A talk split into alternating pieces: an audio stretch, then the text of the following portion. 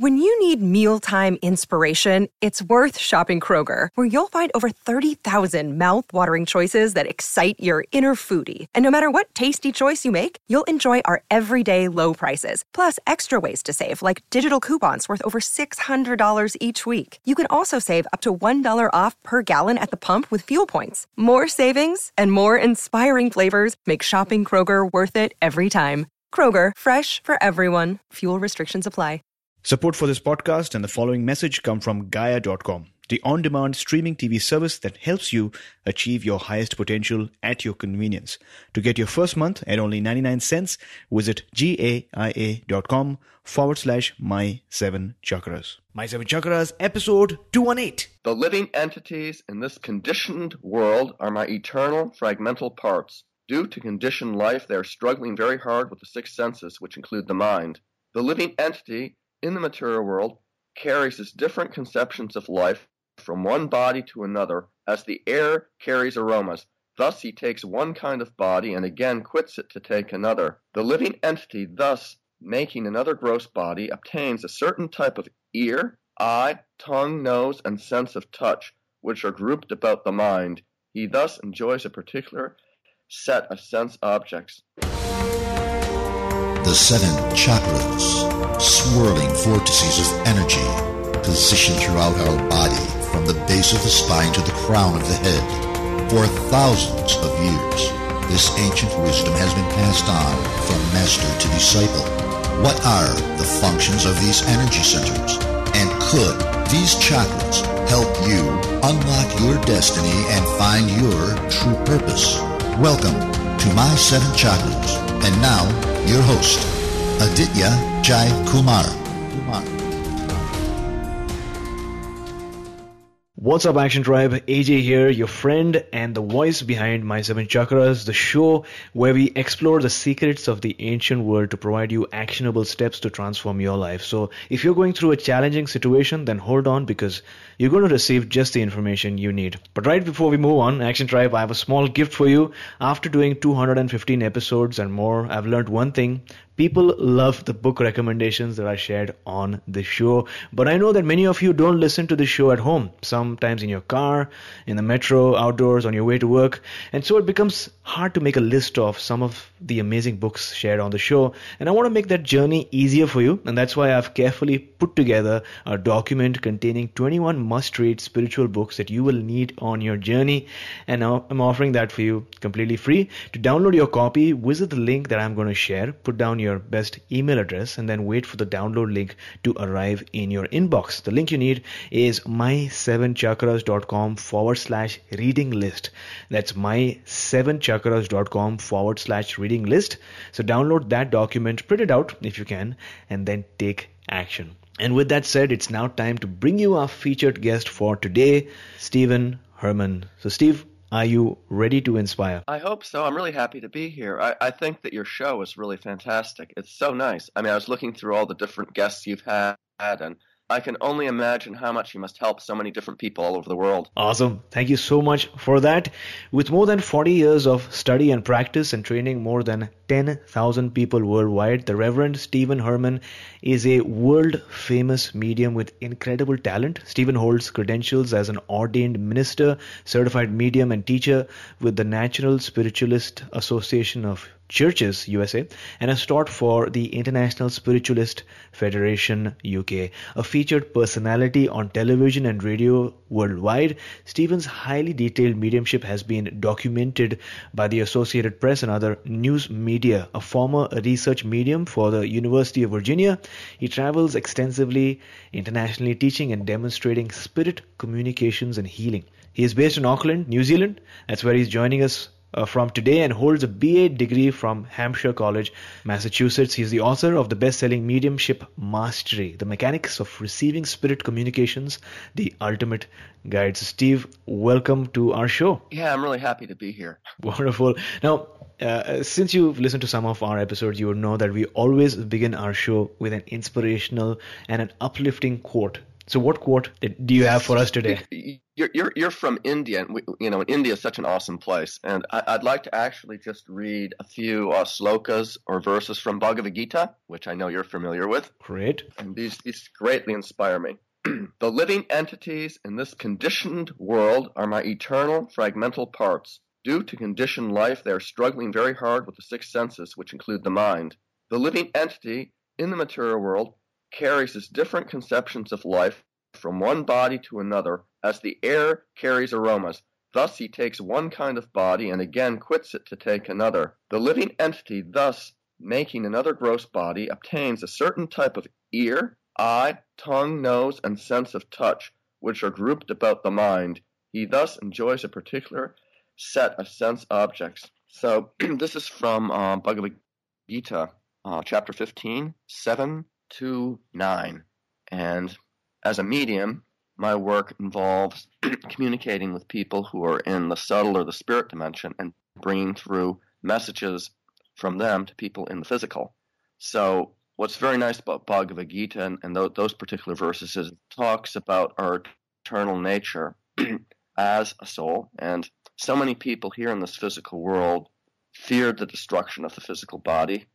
They're greatly disturbed, greatly hurt when someone close to them passes over. And mediumship, it's all about love, it's all about healing, and it's about connecting people in the spirit world to people here in the physical world and helping not just healing people here physically, but also helping people in the in in the spirit world here heal as well. Because certainly, once we do pass over to the world of spirit, we're going to have relationships with people here in the physical, and people who pass over they, they greatly miss and, and, and greatly want to communicate with people who are here physically. So Bhagavad Gita philosophically really provides a lot of information about our eternal nature, which I think is really, really, really important. So I always that's one of the things I try to inspirationally I try to read as much from the Bhagavad Gita, and it's classic, it's timeless, it's you know five thousand years old, and it's pretty awesome. Wonderful. Thanks a lot for sharing that with us. It was a beautiful and wonderful quote. Yes. And you're from India. You're, I mean, that's one of the things that's so good about India. I mean, I, I mean, you call it like seven chakras. Well, what's chakra mean? It's Sanskrit for wheel, and we all have chakras, don't we? Absolutely. I mean, chakras is one of the most common words in India. Uh, we have what is called an Ashok Chakra as well, who was a king from thousands of years back. And uh, the story goes that he was a king and he was a very powerful king. And uh, he had a war with another kingdom, Kalinga, and he won the war. But what happened was when he was going through the battlefield, yes. he noticed that you know so many dead bodies and carcasses and blood strewn everywhere, and he really repented, even though he was victorious. And from that day on, he sort of moved from violence to non-violence, and he was one of the most powerful proponents of Buddhism, you know, all around the world. And uh, yeah, yeah, exactly. but but Bhagavad Gita. That's, that's pretty amazing. Yeah, yeah, yeah. Well, that's that's the whole thing. There's so much there's so much deep philosophy. When we talk about chakra, you know, it, wheel, but you know, we, we we open up our chakras. So the whole thing with, with mediumship is we're actually utilizing different energy centers or chakras because we have the physical body, but we also have the subtle body, don't we? And that's really what we get into the yogic philosophy. We we, we learn about the subtle anatomy. Mm-hmm. You know, we, we, as as an individual, as, as, a soul, we're in this dense physical body, but we're also in a subtle body. So at some point, each one of us, what's going to happen? We're going to kick the bucket, aren't we? And we're going to still be in the subtle body. So when we're when we're working with spirit communication, what we're really actually utilizing the senses of our subtle body. And most people, just because they're so conditioned, they're really attached, they're really uh, functioning through their denser physical body. So they're not always, unfortunately, in touch mm-hmm. with these higher dimensional senses. I mean, sometimes someone will have like a near death experience, or they might have some conscious out of body experience. And when that happens, typically it activates the subtle senses. They become aware of these senses. That's why you have lots of people, you know, they, they go, let's say they have a, a, some emergency situation, they go out of their body, and while they're out of their body, they go to the spirit world. You know, they have experiences this way, and when they come back, typically they're a lot more in touch with their psychic abilities because of what's taken place. What to speak of, hopefully, on a philosophical or spiritual sense as well Mm-hmm. in terms of an awakening. Got it. So uh, that's exactly like you put it. You know, I've come across different types of people. In some cases, there are those that consciously want to move towards spiritual uh, evol- evolvement or maybe self-realization, and they take Yeah. steps. You know, constantly, day by day, month by month, year by year, and they see the change. And there are some people who might be on the other side of the spectrum, don't really believe in anything related to mediumship or spirit, but they have this experience, like a near death experience, an accident, a car crash, or whatever it is. And suddenly they get hit so hard, you know, spiritually, that once they come back, they're a different person. Yeah, yeah, yeah, absolutely. But the thing is, is even if someone, I mean, someone might be, let's say, a complete Yes. atheist, they're skeptical of all this stuff. They think it's complete nonsense. It's pseudoscience. You're completely gullible. You're you're hoodwinking people, and you know you're deluded and leading them astray just by having this podcast, Yeah. right? And what happens? You know, let's say they're in a car crash and they literally they leave their physical body permanently. They're they're in for a rude awakening. I mean, it doesn't change the reality that we're spirit souls. So you know, our, our intellectually, our minds, we can come up with so many things and, and be in denial about it. But the reality of it is, you know, even though we have this physical body, we're we're actually eternal consciousness. So what's good about mediumship is someone who's very um, skeptical Yeah. and open minded. They could go to different mediums. They could experiment with it, investigate it, and it's fantastic because their complete um, way of looking at things, their complete consciousness can completely shift through their own experiences. Because someone can read philosophy, they can even hear it from people who are really knowledgeable teachers, but they're not necessarily going to accept it or believe it. They're not necessarily going to agree with it. But when you have actually get into experimentation with, with psychic phenomena, certainly we can be deluded by our senses. But if you get into it, what's going to happen is, is you're going to actually have direct firsthand experience. And the spirit world, they will go way out of their way to present things to people to really open people up, so to speak. And that's something you can't really force on people. I mean, people are in different places, unfortunately, and you know they have to learn. hmm hmm So, for a moment, let's take a couple of steps back and go back to the very beginning. Could you talk to us about your childhood and how it all began for you? Well, the thing with with with um, mediumship, I mean, every everybody has these abilities, and and sometimes what happens is, you know, you hear people put mediums upon a pedestal, or they're they're special. Everybody, you know, they're so wonderful and unique, somehow apart from other people. But but we're, we're all spirits. You know, we we, we all have. Uh, these types of abilities, the ability to communicate with the spirit world, and, and, and those abilities, they're really not that special within themselves. So, certainly, when I was small, I was very open to the spirit world. I, I'm, I'm, I was always very sensitive. I'm, I'm very artistically oriented anyway. And with mediumship or these types of abilities, generally speaking, most mediums they tend to be artists or they're musicians. You know, they're in touch with the intuitive part of, of their minds compared to let's say someone who's an engineer. So when I was little, I was always very artistic and everything. I was I wasn't really brought up in any particular religion at all. So I didn't have any type of religious indoctrination, which I think is a good thing because there are certainly some um, religions that might not or theologically understand these types of things or encourage it.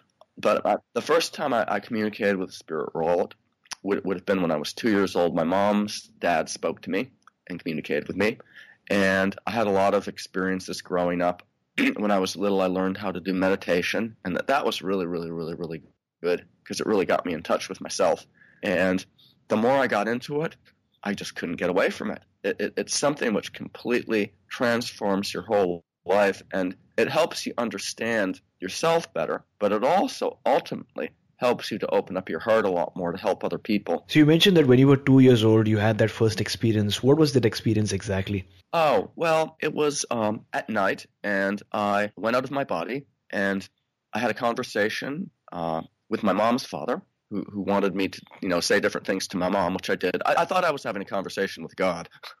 I really didn't have, you know, the whole concept, but yeah, it, it, it was pretty neat. You know, it was very vivid, objective, you know, in terms of hearing it, just like I'm talking to you right now and seeing it that way. Got it. So Got it. And so, okay, so uh, basically, what you're saying is that uh, you know, growing up, you were very sensitive. Uh, you were very open to the spirit world, and because of that, you had these artistic tendencies. You were very intuitive, uh, and the good part is that you weren't exposed to uh, indoctrination that sometimes happens in the form of different types of religion. Uh, and the experience that you shared with us today, did you face any challenges growing up as a kid with these gifts? of no, not okay. really you know i'm i'm i'm pretty uh, i'm very i'm pretty strong pretty uh, independent and everything and so i think my childhood was pretty happy and in terms of being open to the spirit world and everything you know it, it's it's not anything i don't really look at those types of abilities as as putting me apart from other people because everybody has these things even somebody who's really analytically oriented ultimately they have the same type of sensitivity that's there. It just has to be cultivated. They have to be aware of it. That's basically it. But I think that everybody, I mean, if you look at like children in a general sense, kids have this ability and it's something that parents should encourage. I've, I've got four kids and I encourage all of them with their abilities. You know, they understand it which is a cool thing. Oh, it, it helps having a father like you, right? who's you know uh, have, who's had so many experiences, evidential experiences, and someone who teaches people around the world. So I'm sure that this is something that happens in your household as well, and you encourage your kids to have these. Well, I used I used to drag them. I mean, they've been places like Iceland or whatever, you know, like just different places. I mean, I'm I'm not with their mom anymore, you know, but I mean, I used to take my whole family around with me, so it would be. Uh, now they're too old because they're in school but it's one of these things where yeah they've been they've been around us since they were babies and before they were babies just in terms of getting heat yeah.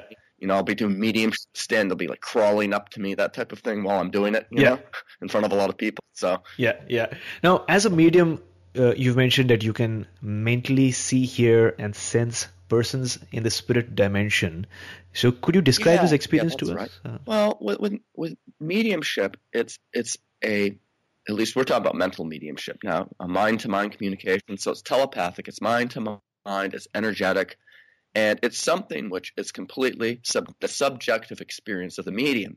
Even let's just say if I was working with you and I started describing, let's say one of your deceased loved ones or guide or something in spirit, I would be the one who'd be experiencing that inside my head. So it's subjective. And I could be completely deluded, couldn't I? I mean, I could say that, you know, you've got, you know, Donald Duck with you or something. And I mean, I may be totally like whacked out of my mind. Now, on the other hand, when you're experiencing those things, what actually is happening, and people who haven't necessarily had too many experiences with this don't always have a clue, especially you know, like let's say they start getting into a class or they want to learn about it, and really, it, it, it's it's something which is totally natural. And the way it works basically is the when you work with mediumship, it's something which is completely carefully planned out and orchestrated by higher personalities in the spirit world. So they actually train the medium, they work with the medium, and the medium learns to raise their own vibration up. So what I've done with the process of mediumship, if I'm working, is I raise my vibration up and I've allowed my mind to be receptive to receiving mental impressions from the personalities in the spirit world. So what I've learned to do is mentally disassociate or get out of the way.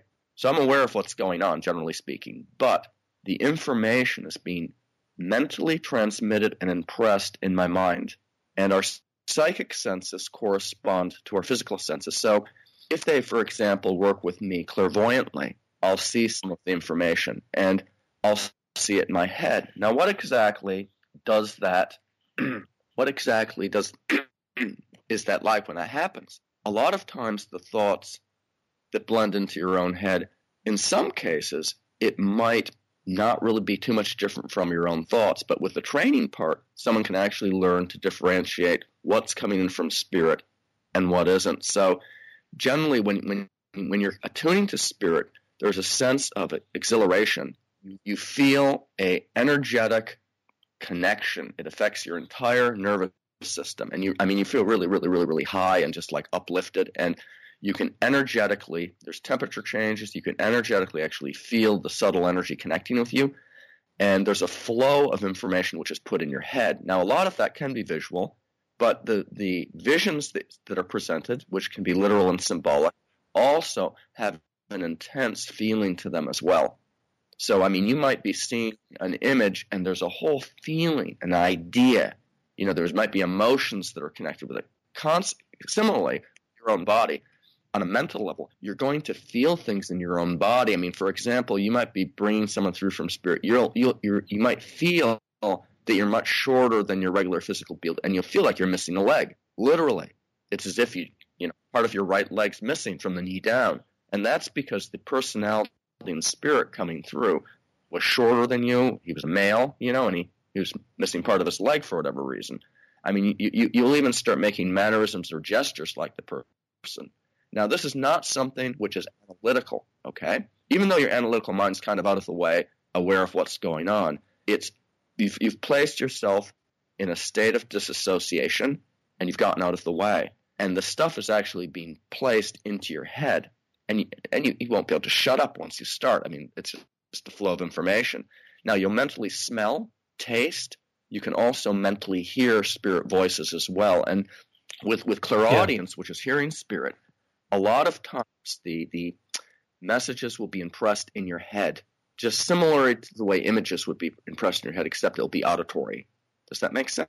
Yeah, it it, it totally does. And so it, it, it's it's pretty. I mean, sometimes just the the idea or what they're trying to get across, it'll be claircognizance or just the, the idea will just be known. You'll just instantaneously say it. So it, it, it it's it's pretty cool the way it works. Got it. And you know, you mentioned that there's a technique that allows you to differentiate your thoughts from what is being communicated by spirit and the fact that you shared with us yeah. that you, you, feel different right you feel uh, very energetic and you're able to well, clearly differentiate so to speak after after after practice i'm guessing yeah well a psychic you know an, an impression from the spirit world let's say they're they're giving you some clairvoyant i mean that type of image stands out from your own thoughts in a different sure. way but in the very beginning people aren't always really sure mm. what's the mm. difference. There's just so much stuff, so much clutter in their own True. head. And I mean, I do a lot of work with training people with mediumship, and you know, it's learning how to meditate, learning how to go into an altered state. You know, that's very safe, very secure, very comfortable for the person. They raise their vibration, and they're able to get out the way, and they're just able to start to pay attention of what's in their head. It's like, for example, in some schools of Buddhism, they do a lot of silent meditation, don't they? And they might like you know for 10 days not talk. Right. Whip vipassana just go inside yeah. them. Yeah things like that. Which, which, you know as, as a mental discipline are incredible because you, you start doing things mm-hmm. like that. You start to pay attention to what's going on in there. Now your thoughts are always going to be there to some extent but you're different than your thoughts and you step out of the way. And so when when, when your guides in spirit or helpers in spirit put things into your head you're really going to be able to pay attention. Knows okay this is me and this isn't. And that doesn't happen overnight. Now sometimes they'll turn up the volume so that, that the person who's the recipient as the medium will really feel the difference. You know but you a lot, a lot of times in the beginning it's, it's it's kind of mixed you know and someone really isn't able to they have to learn how to differentiate what's them. And and and there is a difference but it is when someone first first opens up, sometimes it feels like it's their imagination. so how do they learn? I mean, they start sharing what they're getting, and the person goes, "My God, you described my father to a T."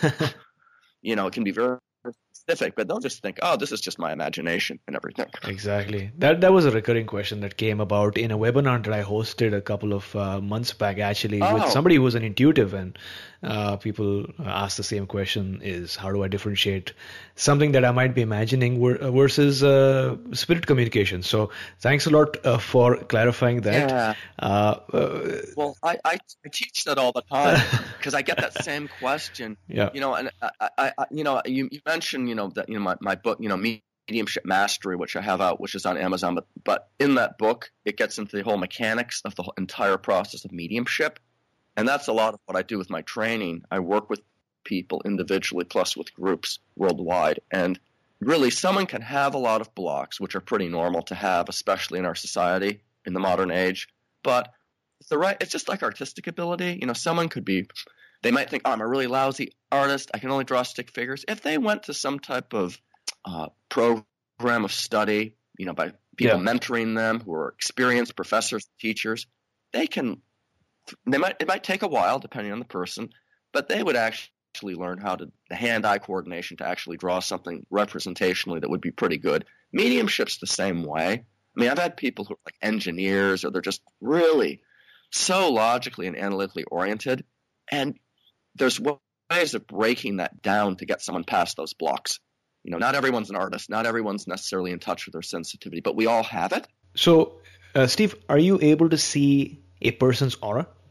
Well, with, with with the energy field around someone, yeah, sometimes I can see the aura. Sometimes I just feel the aura. I would say I, I would sense it or feel it more than than see it objectively. Now, the other thing is, if I'm tuning into the spirit yeah. world, let's say they're giving me information, a lot of times when they come in, there's an energy field that surrounds them that I'm aware of.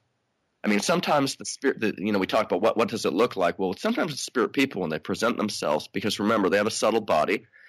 Uh, you'll, you'll see their body kind of transparent. I mean, you'll get a sense that it's a lady in spirit. You'll get a sense of her personality and all that, but it'll be almost like transparent. And, you know, you, you, it, it could be even a little bit blurry or vague in terms of the distinction, you know, the actual features of, of the person coming through. Now, this isn't always the case, but sometimes. But you really, you can still describe them very explicitly, all the different specifics, just in terms of the way they present themselves. I mean, other times, I mean, they might present themselves just like they would be when they were here. You know, every every little mole or every little line on their face, very vividly that way. But with the energy field that's around them, you really get a sense of uh, what are they like as a person in the spirit, because there's different levels in the spirit world right? In my father's house many mansions. So when Jesus said that, he wasn't talking about housing developments. He's talking about different planes of consciousness. Or in, in, in the Vedas, they're called lokas, you know, different different abodes, right, where different types of personalities dwell.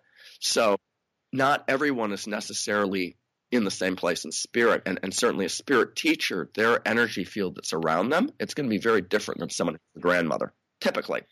Does that make sense? No, it, it, it totally does. And uh, you know, on your website, I came across that one of the things that you do is auric healing, right? So, wanted to know quickly the difference between auric healing and etheric healing, or are they pretty much the same? Well, the, the, the energy fields that we have really reflect our physical body. They also reflect the subtle bodies. They're an extension of the subtle body and you have different layers of the you know we we we have, we have the self the soul then we have the intelligence we have the all these different the mind all these different subtle coverings and the diseases of the body in so many cases they're directly linked to our emotions to our thoughts and they manifest first on a subtle level that's why you have someone maybe psychically as a medical intuitive or maybe mediumistically as a healer they, they have spirit doctors and, and who can give information, you know, because the spirit healers who would work through someone, let's say they're working with Reiki or some type of hands on spiritual healing, they actually have to diagnose and literally, you know, figure out what's wrong with the, the, the, recipient in terms of treatment. And then they channel the energy and do whatever type of um, healing treatments through, through, through the medium or the healer here. But that's all there with an energy field. And that's one of the things about learning to be able to not just see auras, but be able to feel them and sense them, is you can actually use to help people with health types of conditions that way and pick up on things sometimes before it's actually manifested physically. Got it. So it's pretty cool. Yeah, because like you've suggested and you you mentioned as well that you allow the spirit physicians to work through this physical body to perform surgical operations on the etheric body of the patient. Uh, now my question yes. is, you know, who are these spirit physicians and do they change or do you have like a trusted few? Well, you're you're from Bombay, aren't you? I am. you? are from Bombay. Okay, when I was in Bombay, I made a point of going to Bombay Hospital. Now, this is before it was Mumbai. It was Bombay. Yes, yes. Bombay, 25 years yep. ago. And in Bombay Hospital, I, I, actually interviewed him. I hung out with him, and he's a regular. I mean, very. I, am not even sure if he's there anymore. He might, he might have already gone to spirit. His name was Dr. Ramakant Keni, and he authored many books on spiritual healing. He worked full time as a medical doctor in Bombay doing healing work. Okay? I was in his, in his waiting room. So many people coming there in all these afflictions and problems of, with, with their physical bodies that you might not find in, in the States or in Canada or, in, you know, that you might find in India. And he was working with these people, you know, hands-on healing. Now, he had all of, all of his spirit doctors who were working with him. Now, with any type of mediumistic healing, what I mean, I I, the, I do the same type of work as him. It's not just something which randomly happens. You have people who work with you. And what did they do? What type of background are they from? You know, when when they were here in the physical world, they would have worked with some type of healing. So someone like Dr. Keni, I'm not sure if he's still around anymore because he, he'd be in his 90s now. Uh, when he passes over into the spirit world, if he hasn't already, what's he going to be, be doing? I mean, he has so much uh, altruism, compassion, desire to help other people.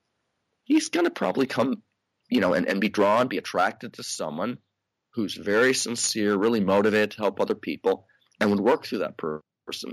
Now, even some physician who maybe doesn't understand mediumship, isn't into all this type of stuff, if they're really motivated with really des- with an intense desire to help others, it's not like they give up that desire. You know, they they go to the spirit world and they, they see people suffering here mentally and physically. They're to want to help those people.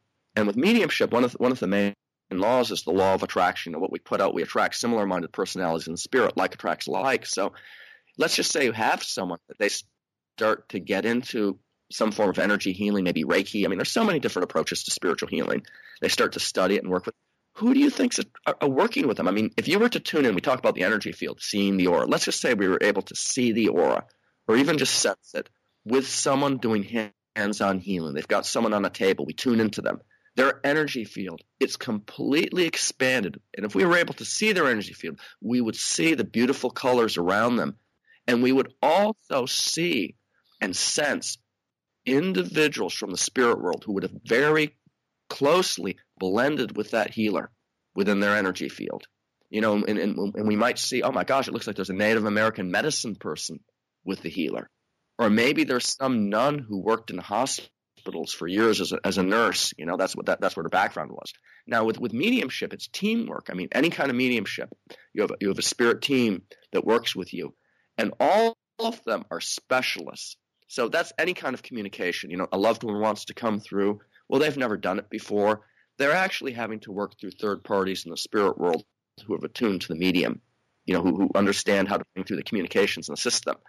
Uh, with healing mediumship, just like you might go to a general practitioner for a health concern, uh, similarly, you know, you, there's there's some heal, healing guides or helpers who are there in spirit spirit doctors who might be more like general practitioners but there's also specialists. So based on the needs or the, the health conditions of the recipient, the spirit team is going to pool their efforts and, and as a team, they're going to work through the individual healing medium and administer the treatment. Absolutely wonderful. I love the way that uh, uh, you shared, um, you know, what you did, and it's sort of made complete sense.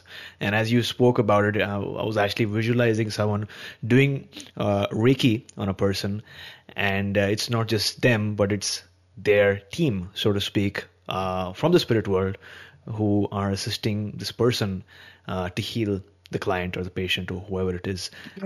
you know, we, we, I mean, everyone has. We have our own aura, we have our own subtle body, and we have our own life energy. It's just like, let's say, when you're little, yeah. you know, you're hurting, your mom might take you and hold you and you feel really good. You know, that's that's her life energy that's doing it.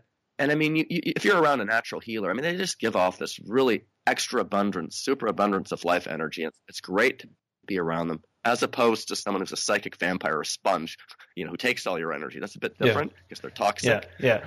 but with someone who's a natural healer, what they're doing is, is they're raising their vibration up and they're receiving information that is channeled through them from a higher source. So someone could work with healing, they're never going to be drained. They're going to feel so. I talked about, you know, with mediumship, you just feel high. You feel so uplifted when you're doing it. Your entire nervous system is charged.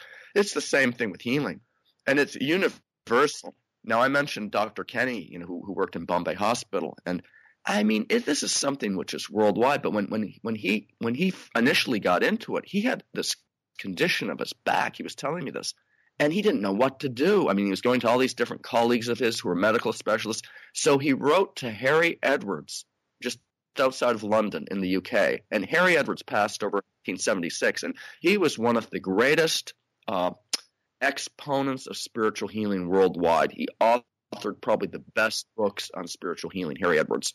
Now, this is back in the, in the Depression era. He started developing trance mediumship and clairvoyance he started training with, and he, he started his own um, healing practice in his home. And actually, during the Battle of Britain, when when, when the German um, Germany was bombing Britain, I mean, his house got destroyed, unfortunately, but he established in 1946 it's this very large estate, which is in Surrey, Guildford, Surrey, which is just south of of London, of the Harry Edwards Healing Sanctuary, which is still around.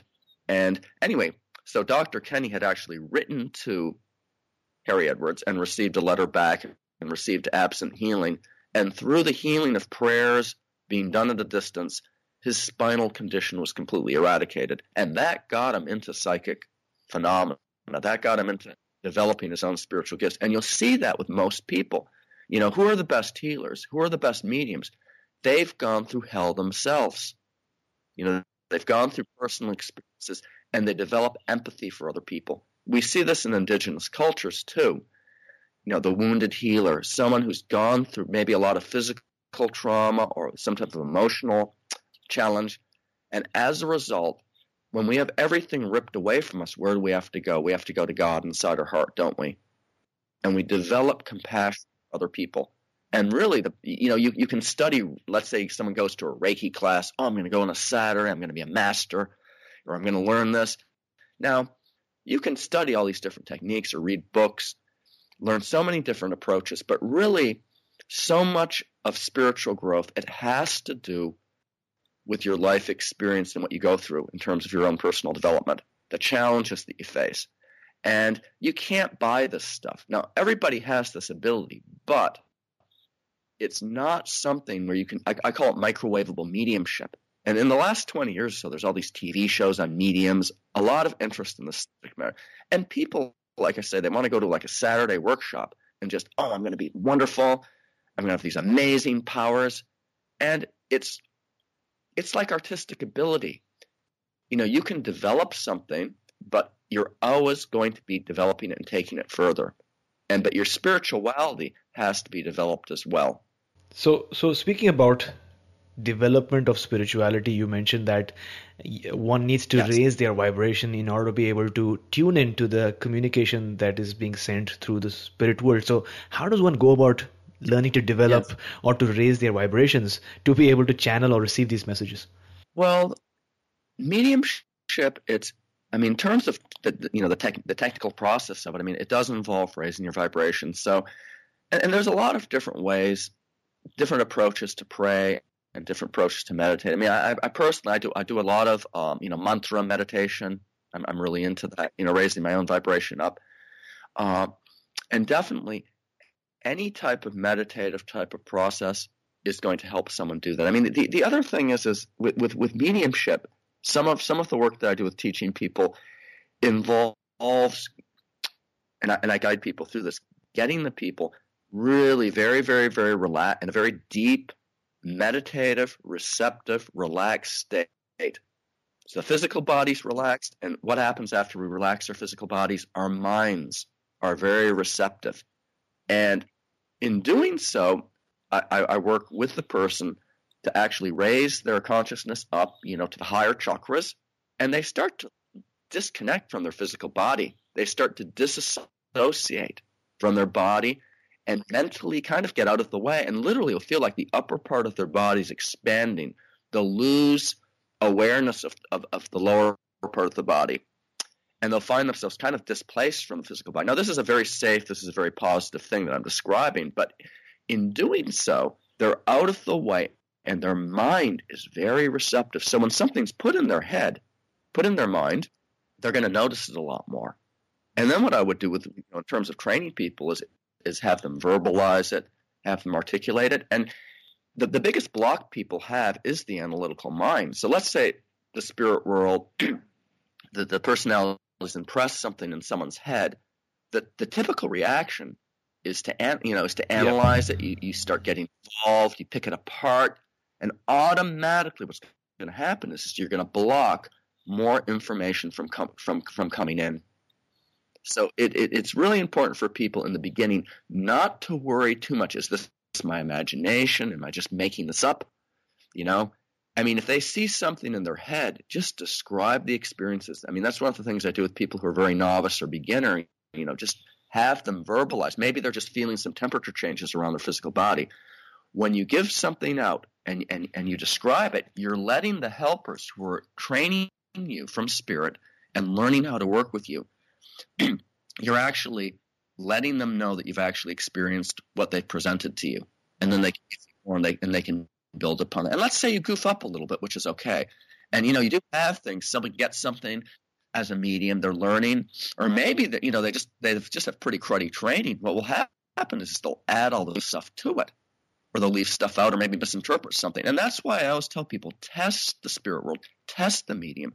Just because someone says, "Oh my gosh, I've got the intergalactic space brotherhood, and I'm channeling them," all these things like that I mean, like if I started acting like a dog and barking and going around all fours, would you believe me? I said, "Oh, I have an alligator for a guide," and I started crawling on my stomach. Now, there's people who are gullible who just completely buy in.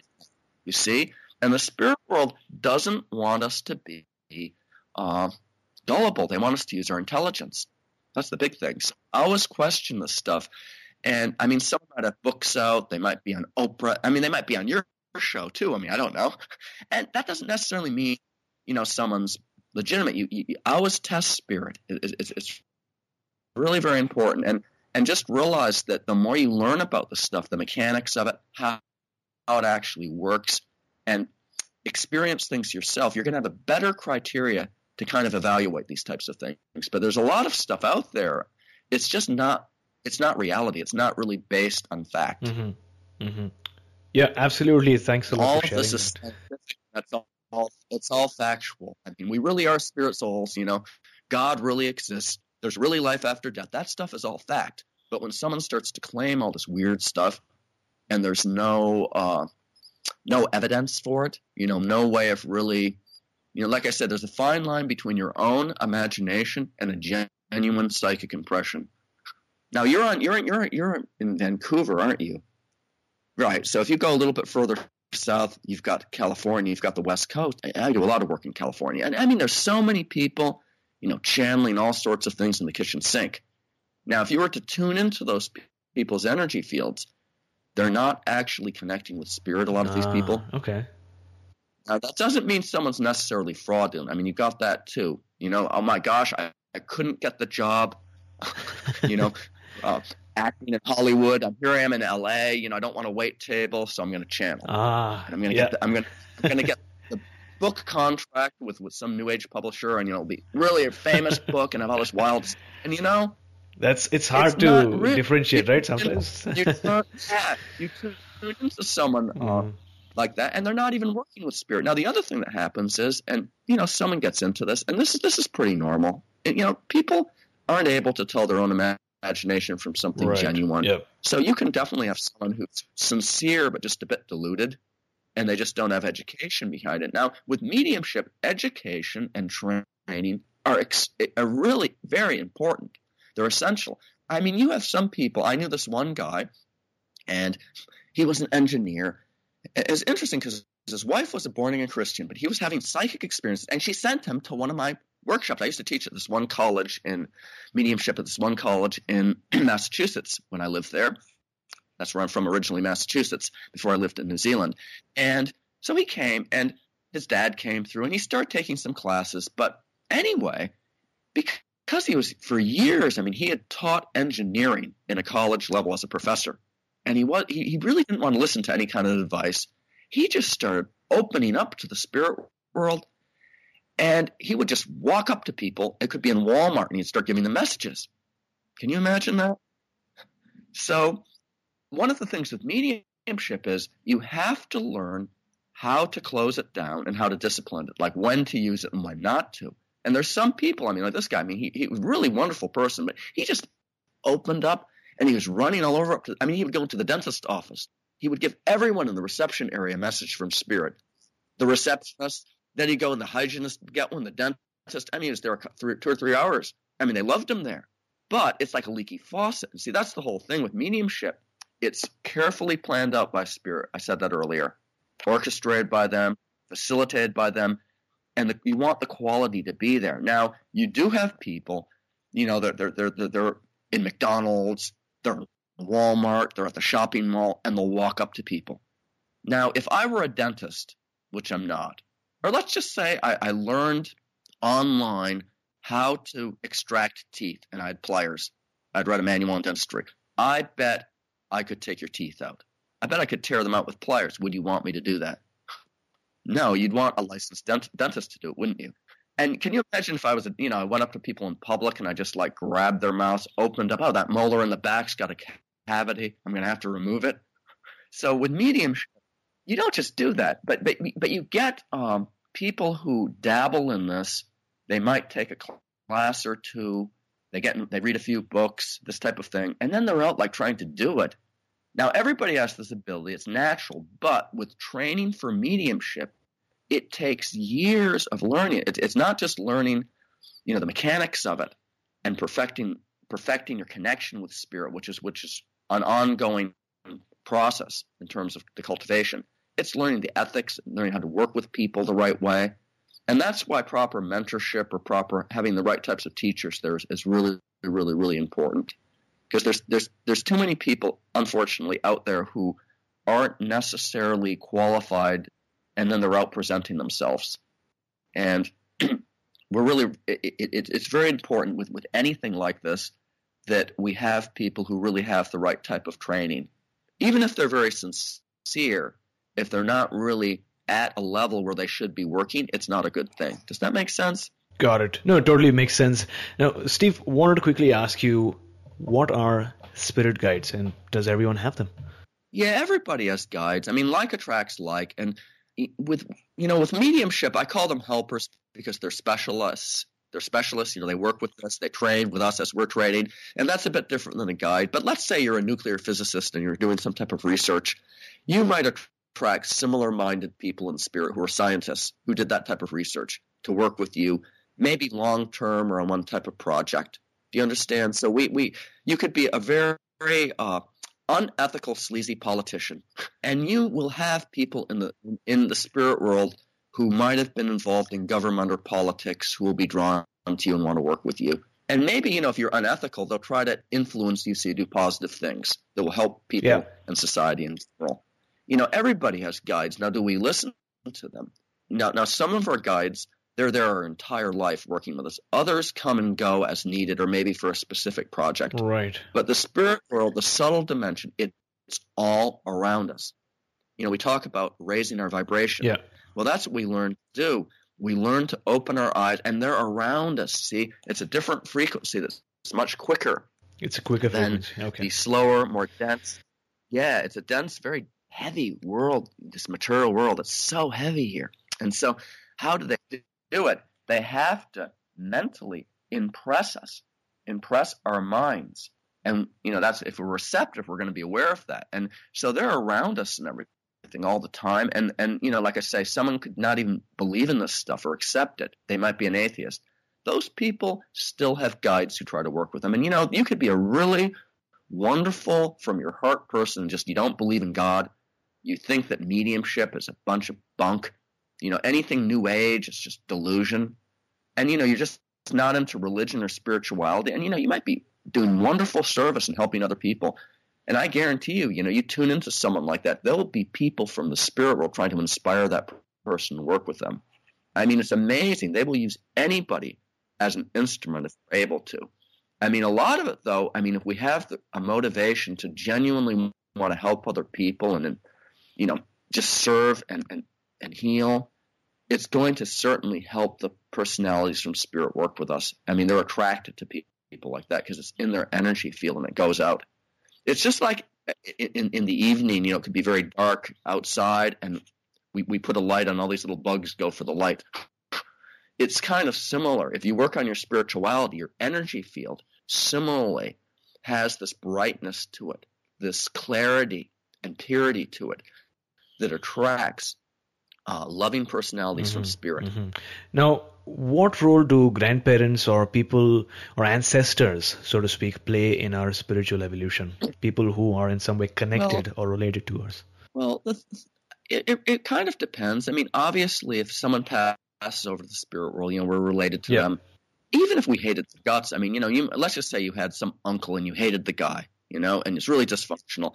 That person is still connected to you, and there's some karma there. There's some type of connection there, uh, and that doesn't necessarily isn't really necessarily severed just because the person's kicked the bucket. They've gone to the spirit world. So, but at the same time, let's say you know your mom's in the spirit world, and she's a really nice lady, really loving. She's not necessarily that evolved. Yeah. She's necessarily that intelligent. It's not like you become instantly enlightened. And there's there's there's some ideas sometimes that people have. Oh, you know, I'm going to go to the spirit world. I'm just going to merge into this bright white light. Everyone is one. But no, we're we're we're simultaneously one and simultaneously different. We have our eternal uh, spiritual nature.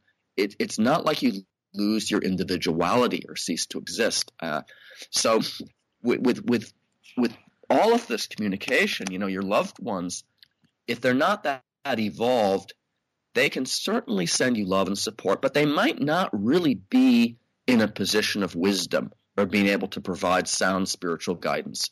That's why we have higher guardians or higher teachers that work with us. Does that make sense? It, it, it totally does. And uh, my follow up question is many of our listeners in fact, many have uh, recently stumbled across this new way of living and have discovered these fascinating topics like yoga, you know, mediumship, spirituality. Uh, yeah. Uh, how does a person go about connecting with his or her spirit guide in some way or well, another, even if it's a small way?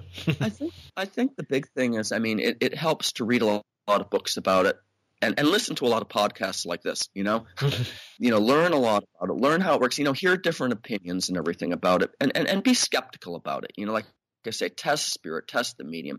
All of this stuff is natural. Now, how do you, how do you experience psychic abilities yourself? You know, it's learning how to meditate, learning to quiet the mind, learning how to raise your own vibration up. And there's a lot of different, I mean, let's say someone is Roman Catholic.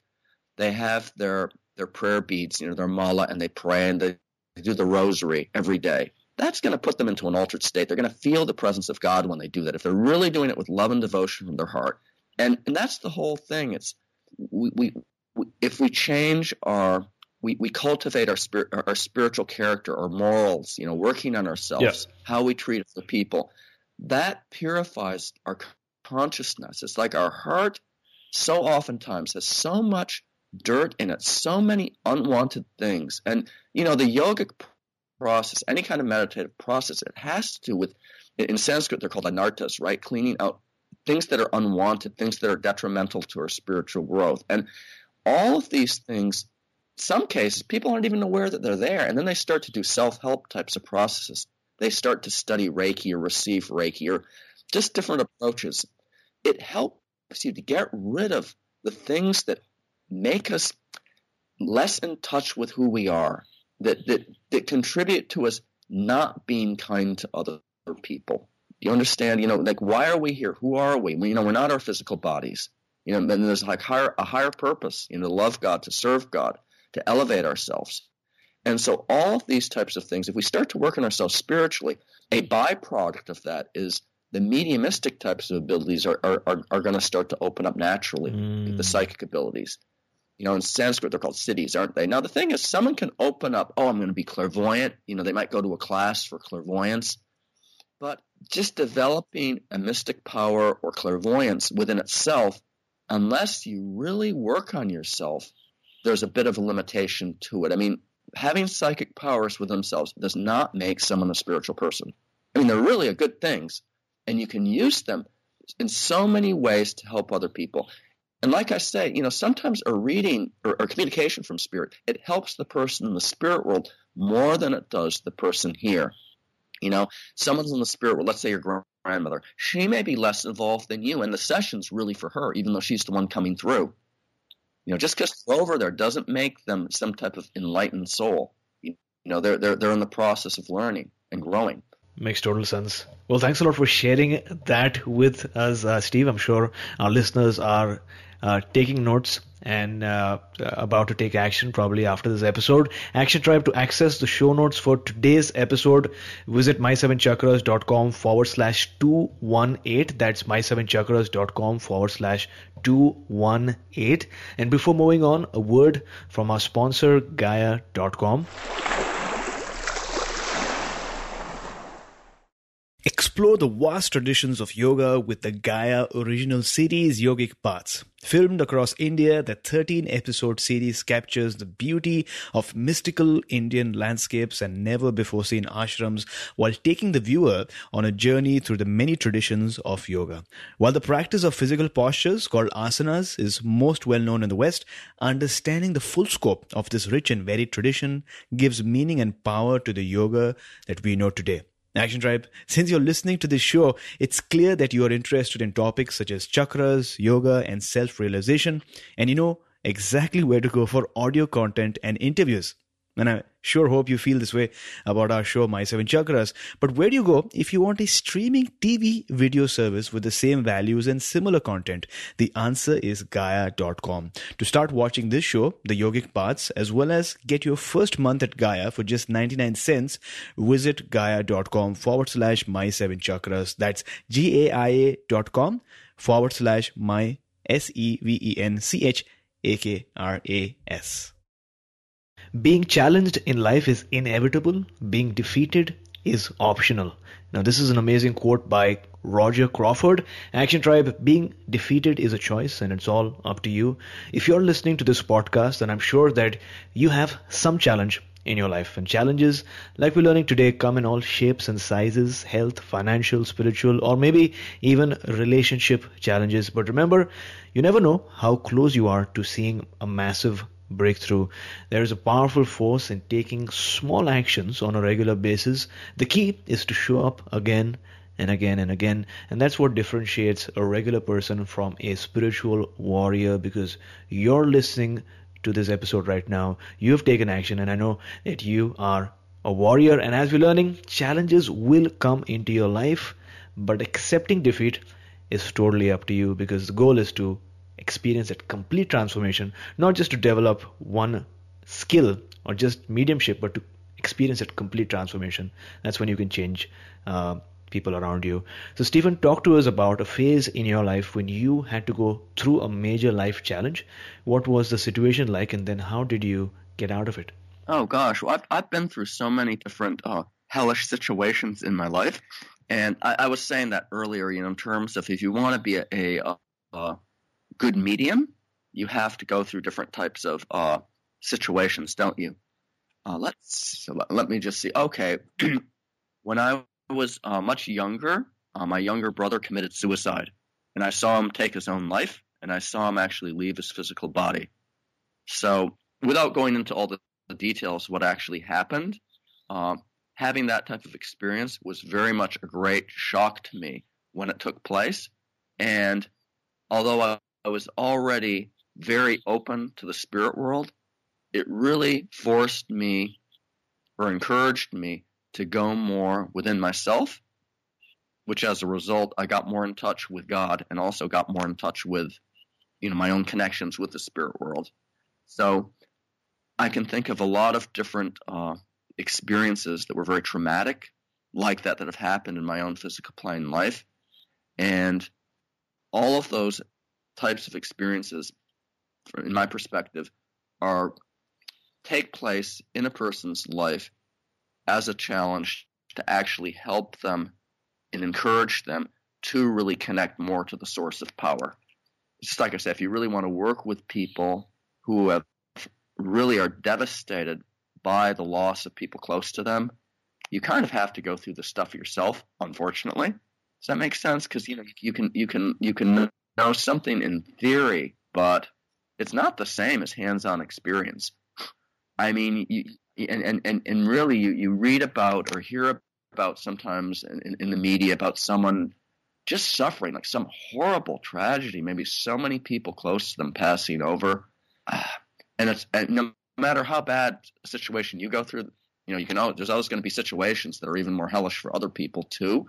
But these situations you go through, they force you to really get in touch with more of who you are, and it really gives you strength. I mean, obviously, it's how we choose to respond to a situation, but if we look back with some of the most challenging times, we've ultimately become better people as a result of them. It, it's like, let's say, someone has, has has an addiction.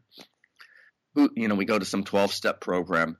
Who are the people who really can help other people going into it? They're people who've already been through that type of program, who've gone through the addiction And and you know, someone could learn all these you know uh, psychological approaches, but they they're not going to have a clue compared to someone who's who's actually experienced it.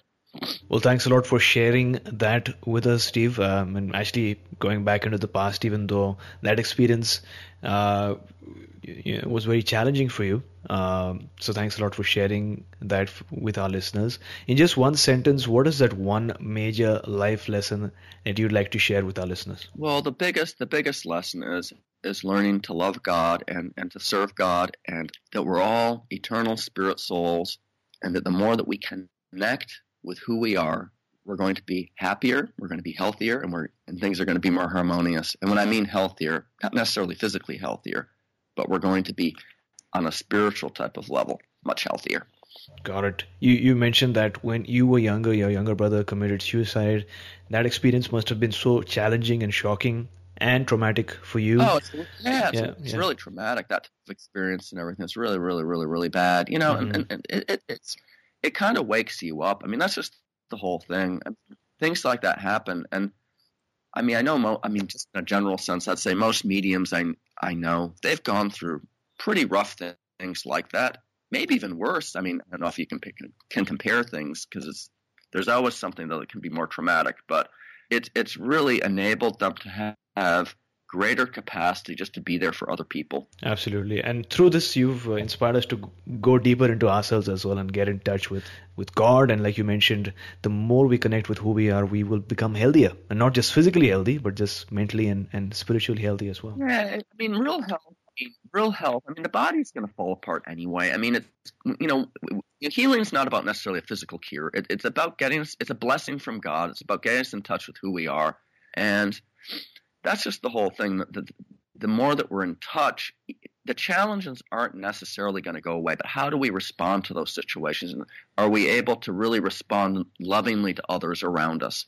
That's the big thing. And if we open ourselves up, those higher personalities, they're going to use us as an instrument. I mean, one of my favorite prayers is the prayer of St. Francis, which really has to do with surrender. It's about opening up to God and just allowing yourself to be used as an instrument to help others.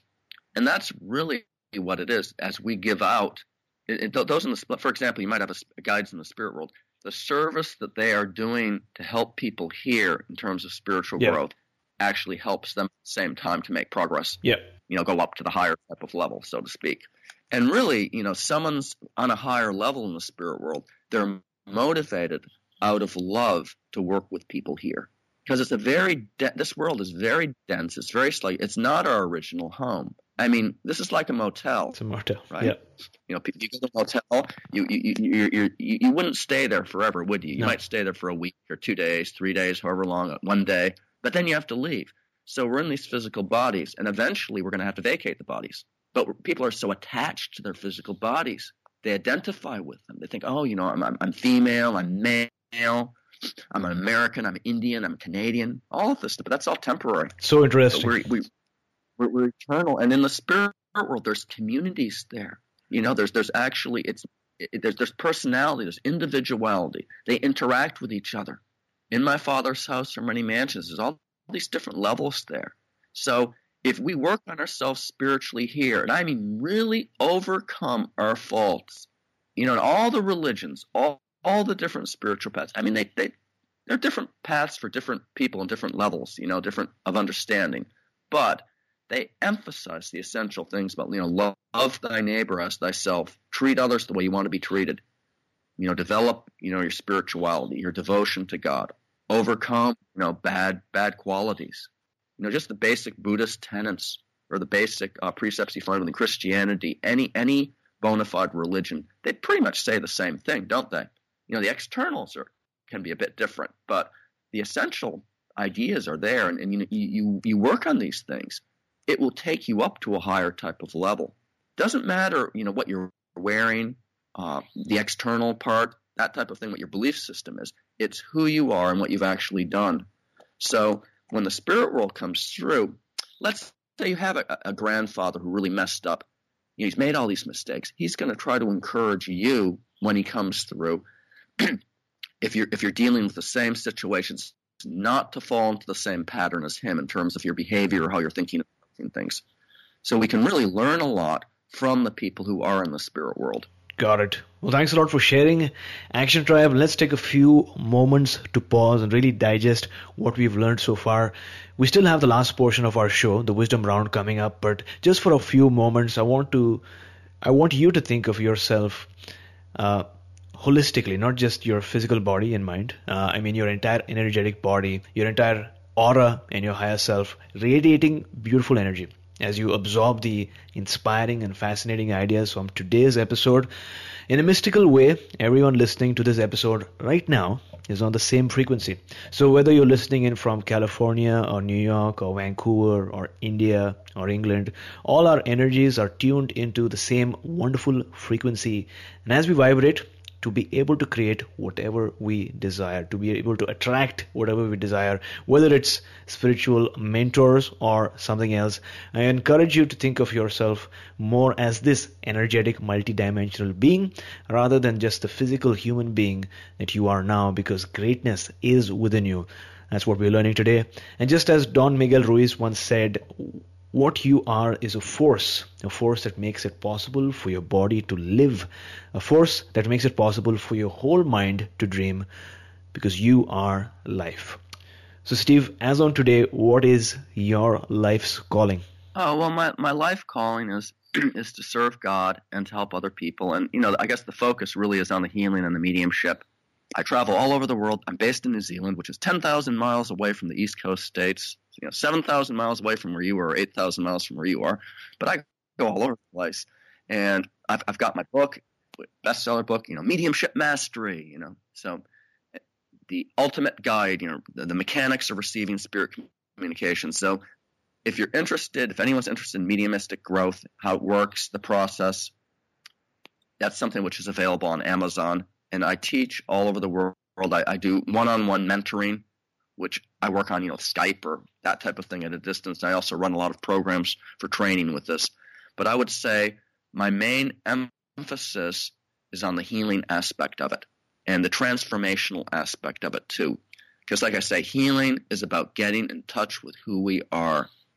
So, even if someone has a physical condition, you know, like cancer or disease or something terminal, how do they respond to that situation? You know, how do they work through? How does that sit that trauma uh, stimulate them to a higher type of level of realization and everything.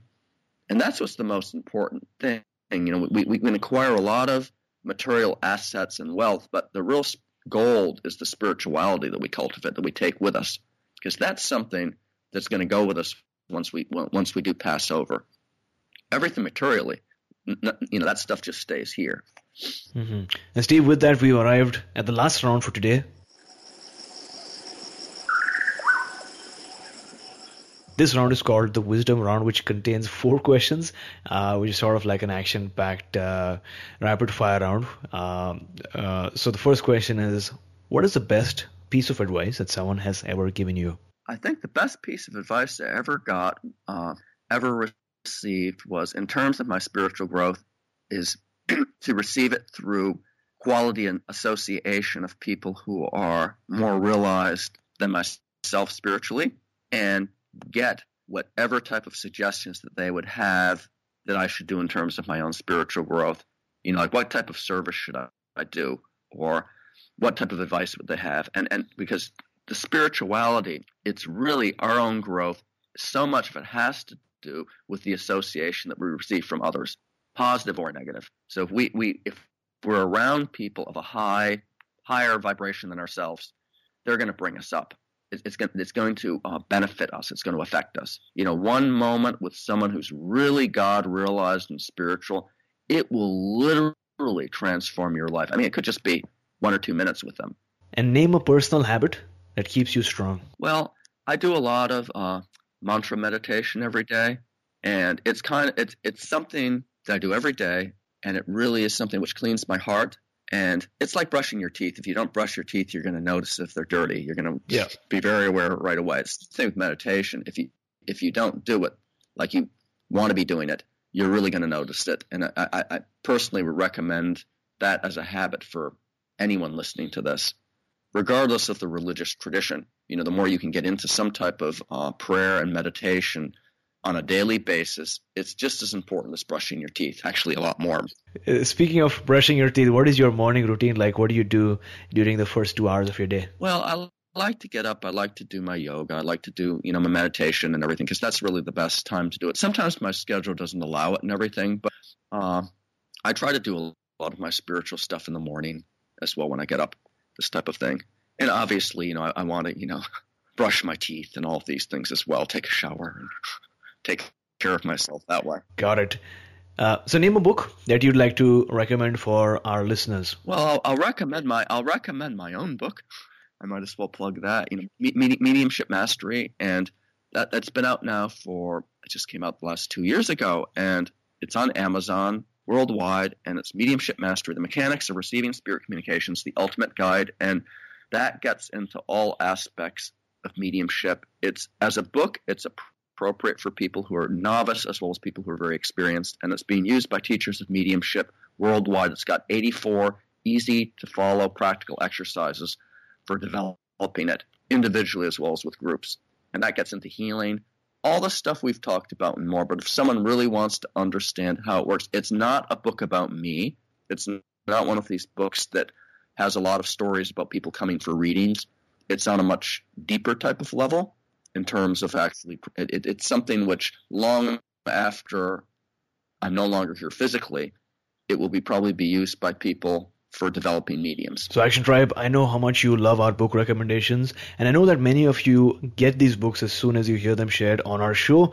That's why Audible.com is offering Action Tribe one free audiobook download with a free 30 day trial so that you can get to check out their service. Now, in case you don't know, Audible has over 180,000 titles to choose from for a wide range of devices like iPhone, Android, or Kindle, including bestsellers like The Chakra System by Anodea Judith, Autobiography of a Yogi by Paramahansa Yogananda, and A New Earth by Eckhart Tolle. To download your free audiobook today and start listening, go to my7chakras.com forward slash free book. Once again, that's my7chakras.com forward slash free book and get your download. So, Stephen, thank you so much for joining us today. Thanks for sharing so much of uh, useful and abundant information about mediumship. Uh, before you go, tell us something that you're grateful for, and tell us how we can find you online. Oh, I'm I'm just really grateful to be here physically. I'm I'm really grateful to be on your show, and I'm grateful to be able to share with others. And every time that I open from my heart, I'm so grateful for the opportunity to see the love in others and to be able to really touch in with them because life is such a blessing. And I really, really appreciate your show so much. I really can feel your energy.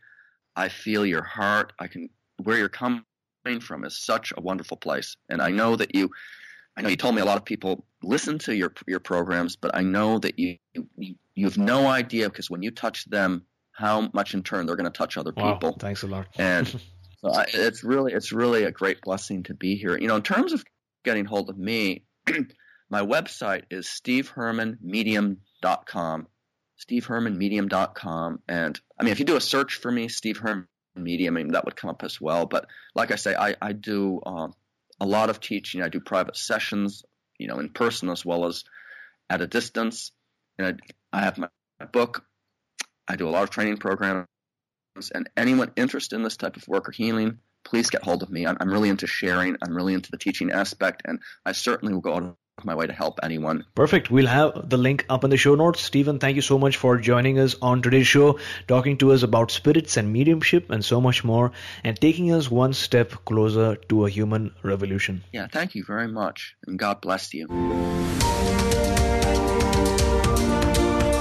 You are listening to My Seven Chakras. Go to my, S-E-V-E-N, chakras.com. Download your free gift Get inspired and take action. Transform your life today.